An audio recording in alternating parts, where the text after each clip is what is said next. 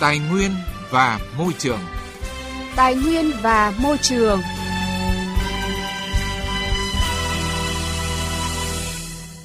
Kính chào quý vị và các bạn. Thưa quý vị và các bạn, cao hổ, nhung hiêu, thịt thú rừng, dây chuyền nanh hổ, những thứ được nhiều người ví là thần dược, đặc sản hay đẳng cấp ấy luôn tồn tại dù các ban ngành tổ chức miệt mài kêu gọi bảo vệ động vật. Nhiều người vô cảm sử dụng mà không biết đó là hành vi vi phạm pháp luật. Sử dụng những cái sản phẩm từ các cái động vật hoang dã ấy, thì tôi nghĩ rằng là đấy là những cái sản phẩm tự nhiên và chắc chắn là nó sẽ mang lại những cái điều kỳ diệu cho con người chúng ta. Nếu mà về mật gấu thì có thể sẵn sàng uh, là mua vì nếu như mà biết đấy nó là mật gấu thật, mật gấu xịn. Còn những cái vấn đề khác thì nó tùy. Các cái loài động vật sống ở những cái sinh cảnh ở trước đây đã có thì cũng đã bị giảm đi rất là nhiều và có những cái loài hiện nay cũng coi như đã định bị tuyệt chủng. Trong danh sách 26 loài động vật được pháp luật Việt Nam bảo vệ và bị nghiêm cấm săn bắt, buôn bán, sử dụng, tiêu thụ dưới mọi hình thức, có hổ, vọc và chuồn cầy vân vân. Thế nhưng thực tế cho thấy, những loại nào càng bị nghiêm cấm thì tình trạng săn bắt, buôn bán lại càng diễn ra phổ biến. Để xảy ra tình trạng này, không thể không nhắc đến trách nhiệm quản lý của chính quyền địa phương và sự thiếu quyết liệt của các cơ quan chức năng trong ngăn chặn xử lý các hành vi vi phạm. Và nếu tiếp tục không có những biện pháp quyết liệt, mạnh mẽ trong công tác bảo vệ các loại động vật hoang dã, thì nguy cơ tuyệt chủng các loại động vật quý hiếm sẽ rất lớn. Chương trình Tài nguyên và Môi trường ngày hôm nay sẽ dành phần lớn thời lượng đề cập nội dung này. Những cánh rừng bị đốn hạ Những dòng sông, ao hồ bị bức tử những thành phố ngột ngạt và ô nhiễm. Làm gì để bảo vệ tài nguyên, môi trường sống của chúng ta? Hãy nghe chương trình Tài nguyên và Môi trường phát sóng lúc 11 giờ 10 phút và phát lại lúc 19 giờ 25 phút thứ tư hàng tuần trên kênh Thời sự VOV1 của Đài Tiếng nói Việt Nam. Thưa quý vị và các bạn, hàng năm hàng triệu loài động vật hoang dã bị săn bắn, bắt giữ từ thiên nhiên để buôn bán làm thực phẩm, vật nuôi, da, đồ lưu niệm và dược phẩm. Trong khi một vài trong số này được buôn bán hợp pháp, phần lớn là bất hợp pháp, đe dọa sự sinh tồn của nhiều loài sắp tuyệt chủng. Tại nước ta, dù các ngành chức năng đã có nhiều nỗ lực, nhưng thực trạng săn bắt, vận chuyển và mua bán trái phép các động vật hoang dã vẫn còn diễn biến phức tạp. Một nguyên nhân dẫn đến thực trạng này đó chính là niềm tin mù quáng của một bộ phận dân cư. Chính niềm tin này đã khiến việc ngăn chặn buôn bán, tiêu thụ các sản phẩm động vật hoang dã thêm khó khăn. Cũng bởi niềm tin này, các sản phẩm từ động vật hoang dã như sừng tê giác, ngà voi và mật gấu được săn lùng như một bằng chứng thể hiện đẳng cấp hay như một thứ thần dược chữa được cả bệnh ung thư. Ghi nhận những ý kiến của người dân vẫn tin tưởng mù quáng khi sử dụng các sản phẩm động vật hoang dã của phóng viên Đài Tiếng Nói Việt Nam. Nhiều người vẫn tin rằng các loại sản phẩm từ động vật hoang dã ít nhiều có những tác dụng kỳ diệu đối với con người. Có thứ sẽ mang lại may mắn, trừ tà, có thứ cải thiện chức năng sinh lý của nam giới và có những thứ thậm chí là kìm hãm được sự phát triển của các tế bào ung thư. Chị Bùi Thu Mai ở quận Nam Từ Liêm, Hà Nội khẳng định sử dụng những cái sản phẩm từ các cái động vật hoang dã ấy, thì tôi nghĩ rằng là đấy là những cái sản phẩm tự nhiên và chắc chắn là nó sẽ mang lại những cái điều kỳ diệu cho con người chúng ta nói thật là nếu mà có tiền thì tôi cũng sẽ sử dụng những cái sản phẩm ý hơn là dùng những cái những cái sản phẩm chức năng hay những cái sản phẩm hóa chất và chiếc là tôi sẽ không thích bằng những cái sản phẩm tự nhiên anh Đặng Ngọc Minh ở Hải Phòng từng sử dụng các sản phẩm từ động vật hoang dã và có khá nhiều kinh nghiệm để lựa chọn. Nếu mà về mật gấu thì có thể sẵn sàng uh, là mua vì nếu như mà biết đấy nó là mật gấu thật, mật gấu xịn. Uh, còn những cái vấn đề khác thì nó tùy. Có những cái thì mình không biết rõ nguồn gốc xuất xứ thì cũng, cũng không dám mua. Uh, sừng tê giác thì chắc chắn là không mua được. Cầu nhiều thì ắt sẽ có cùng. Mời quý vị cùng nghe những lời tư vấn và chào giá của một cửa hàng bán mật gấu ở Phúc Thọ, Hà Nội. Ôi trời tuyệt vời. Với đây mà, mà ba nhà anh đấy ờ, cá phổi ấy mà xuống viện cá nó cho về là được nó bảo là không qua sáu tháng nếu mà ba nhà anh được 5 năm đấy. Là cứ mỗi một tối vài uống một lúc đầu thì vài uống ngày hai xì sáng xì chiều xì rồi sau đến lúc trước là, là, là, là, là, là ngày hai ngày một xì uống 10 tối mà khối tầm là 30 ờ, triệu một cái.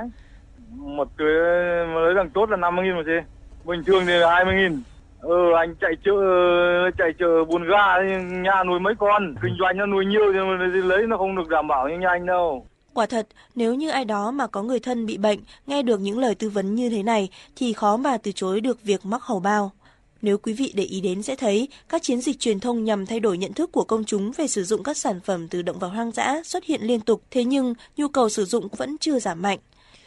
Ông Huỳnh Quốc Thắng, cán bộ hải quan của Chi cục Hải quan cửa khẩu sân bay quốc tế Tân Sơn Nhất cho biết, lực lượng chức năng vẫn rất vất vả vì các mặt hàng như sừng tê giác, ngà voi và nhiều sản phẩm khác vẫn được các nhóm buôn lậu tìm mọi cách để tuồn về qua đường hàng không. Chủ yếu là Á Đông của mình, họ có những cái tin sản phẩm từ đó nó có thể chữa trị được bệnh nan y thành ra người ta có nhu cầu cao thì đương nhiên khi có nhu cầu vậy thì cái giới mà buôn bán họ sẽ cung cấp thì họ tìm tất cả các nơi trên thế giới xem cái cái cái nơi nào có thì họ sẽ đưa về mà cái đưa về thì nó đưa về nhiều đường mà trong đó là cửa khẩu sân bay cũng là một cái đường lớn để họ về bởi vì nó rất là nhanh đã có nhiều người tốn hàng tỷ đồng mua sừng tê giác về chữa bệnh mà không ngờ rằng đó là sừng trâu. Có những người tốn tiền triệu mua mật gấu tươi, rốt cuộc vẫn nhập viện vì suy gan, suy thận. Tiền thì mất, tật thì mang, nhưng dòng chảy của buôn bán trái phép các sản phẩm từ động vật hoang dã vẫn len lỏi đâu đó ngoài tầm kiểm soát của ngành chức năng.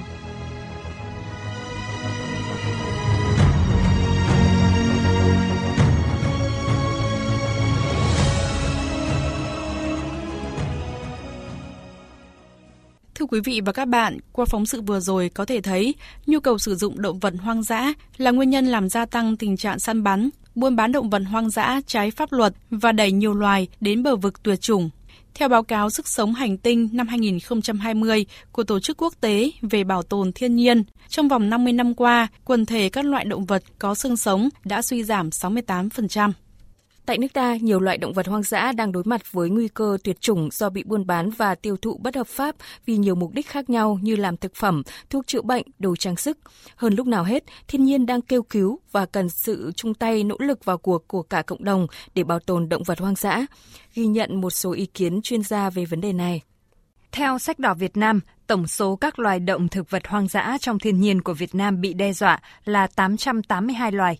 So với sách đỏ Việt Nam giai đoạn 1992-1996 đã tăng lên 161 loài. Đến nay, nước ta có đến 236 loài thủy sản bị đe dọa ở cấp độ khác nhau, trong đó có hơn 70 loài sinh vật biển đã bị liệt kê trong sách đỏ Việt Nam. Đặc biệt có tới 9 loài động vật và 2 loài lan hài được xem là đã tuyệt chủng ngoài tự nhiên nhiều loại sinh vật quý hiếm khác đã và đang giảm sút số lượng nghiêm trọng. Các nguồn gen hoang dã cũng đang trên đà suy thoái nhanh và thất thoát rất nhiều. Suy thoái đa dạng sinh học hiện nay dẫn đến mất cân đối, mất cân bằng sinh thái, ảnh hưởng trực tiếp tới môi trường sống của con người, đe dọa sự phát triển của đất nước. Ông Lê Xuân Cảnh, nguyên viện trưởng Viện Sinh thái và Tài nguyên sinh vật cho biết – nếu như trước những năm 1970, rừng còn rất phong phú, đa dạng với các loài thú, chim, bò sát như voi, tê giác, hổ, báo, các loài bò rừng, trâu rừng, các loài chăn, rắn, thì nay ngay cả ở nhiều khu bảo tồn thiên nhiên, thậm chí vườn quốc gia cũng khó có thể quan sát được các loài này.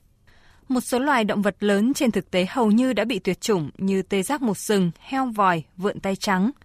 Ông Lê Xuân Cảnh cho biết nhiều khi là các cái tổ hợp ở trong cái rừng nhiệt đới là không còn được duy trì và phát triển như cái lúc ban đầu. Hơn nữa là các cái loài động vật sống ở những cái sinh cảnh ờ, trước đây đã có thì cũng đã bị uh, giảm đi rất là nhiều. Và có những cái loài hiện nay cũng coi như đã định bị tuyệt chủng ở ngoài thiên nhiên. Đấy là những cái mà suy giảm cũng đã nhìn thấy những cái hậu quả của cái việc suy giảm đa dạng sinh học các vụ vi phạm trong thời gian qua cho thấy chúng ta cần phải nâng cao tinh thần cảnh giác cũng như nâng cao trách nhiệm của các cấp chính quyền, các bộ ngành trong việc tuyên truyền, phát huy sức mạnh của cả hệ thống chính trị để có thể phòng ngừa, ngăn chặn các hành vi vi phạm. Ngoài ra, chúng ta cũng cần cảnh báo những tổ chức cá nhân đang có những hành vi vi phạm đến đa dạng sinh học rằng pháp luật Việt Nam và quy định của các điều ước quốc tế sẽ xem xét xử lý rất nghiêm khắc trừng trị với những vi phạm này. Theo quy định của Bộ luật hình sự, các tội phạm liên quan đến hành vi buôn bán tàng trữ các loài thuộc danh mục các loài nguy cấp, quý, hiếm được ưu tiên bảo vệ thì không cần phải có căn cứ về định giá trị, khối lượng hay số lượng cá thể động vật thuộc danh mục. Ngoài ra, chính phủ cũng đã ban hành các nghị định quy định về xử phạt hành chính đối với các vụ việc chưa đến mức xử lý hình sự. Đây là những chế tài xử phạt mạnh mẽ nhằm cam kết với cộng đồng quốc tế trong nỗ lực toàn cầu nhằm triệt phá các mạng lưới buôn bán động vật hoang dã nguy cấp, quý hiếm và bảo vệ đa dạng sinh học của Việt Nam và các quốc gia có liên quan. Luật sư Phạm Thành Tài, giám đốc công ty luật Phạm Danh cho biết. Căn cứ vào cái mức độ của hành vi mà có thể bị xử phạt vi phạm hành chính hoặc là bị xử lý hình sự. Theo cái điều 23 của Nghị định số 35 năm 2019 ấy, thì đối với cái hành vi mà tàng trữ mua bán chế biến động vật rừng hoặc là những cái bộ phận cơ thể động vật rừng không có cái hồ sơ hợp pháp thì cái người vi phạm sẽ bị phạt tiền từ 5 triệu đồng và mức cao nhất có thể lên đến 360 triệu đồng. Thưa quý vị và các bạn, hiện tình hình buôn bán động vật hoang dã ở nước ta còn phức tạp, bất chấp quyết tâm của chính phủ và nỗ lực của các tổ chức bảo tồn. Khi dịch COVID-19 bùng phát, Thủ tướng Chính phủ đã ký ban hành chỉ thị số 29 về một số giải pháp cấp bách quản lý động vật hoang dã, trong đó yêu cầu dừng nhập khẩu động vật hoang dã cho đến khi có chỉ đạo mới và kiên quyết loại bỏ các khu vực chợ tụ điểm mua bán động vật hoang dã trái pháp luật. Đây là một trong những động thái quyết liệt nhằm thúc đẩy phòng chống buôn bán động vật hoang dã bất hợp pháp, hạn chế nguy cơ bùng phát các dịch bệnh có nguồn gốc từ động vật. Bảo vệ môi trường Hành động hôm nay, vững bền tương lai.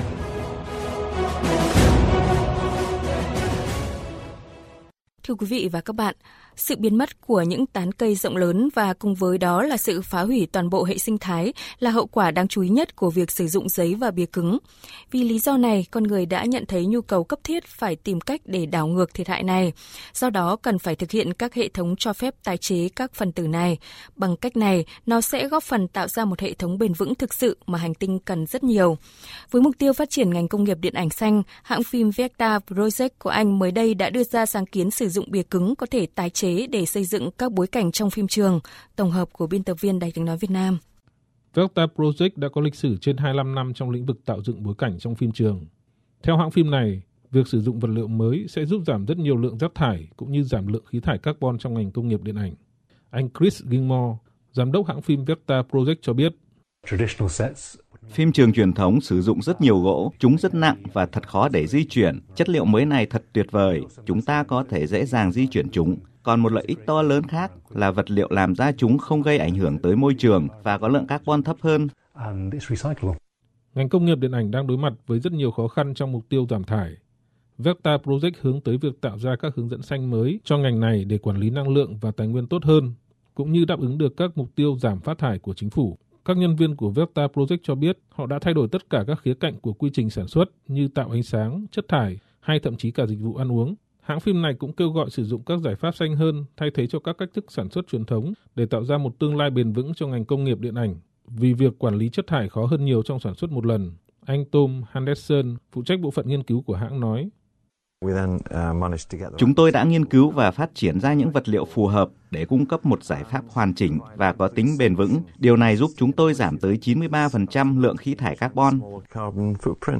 Sáng kiến này được Học viện Nghệ thuật Điện ảnh và Truyền hình Anh Quốc BAFTA đánh giá cao.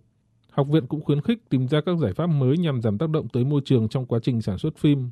Người phụ trách nhóm nghiên cứu tác động môi trường của BAFTA, chị Carrie Taylor nói. Đây chính xác là phát minh mà chúng tôi đang tìm kiếm. Ngành công nghiệp điện ảnh cần những ý tưởng mới. Đó là một ngành công nghiệp dành cho những người giải quyết vấn đề. Ngành công nghiệp điện ảnh ảnh hưởng rất nhiều tới môi trường và lượng khí thải carbon. Những thông tin về việc xây dựng phim trường từ bìa cứng để giảm lượng khí thải carbon cũng đã kết thúc chương trình Tài nguyên và Môi trường ngày hôm nay. Chương trình do biên tập viên Quang Huy biên soạn và thực hiện. Hẹn gặp lại quý vị và các bạn trong các chương trình sau.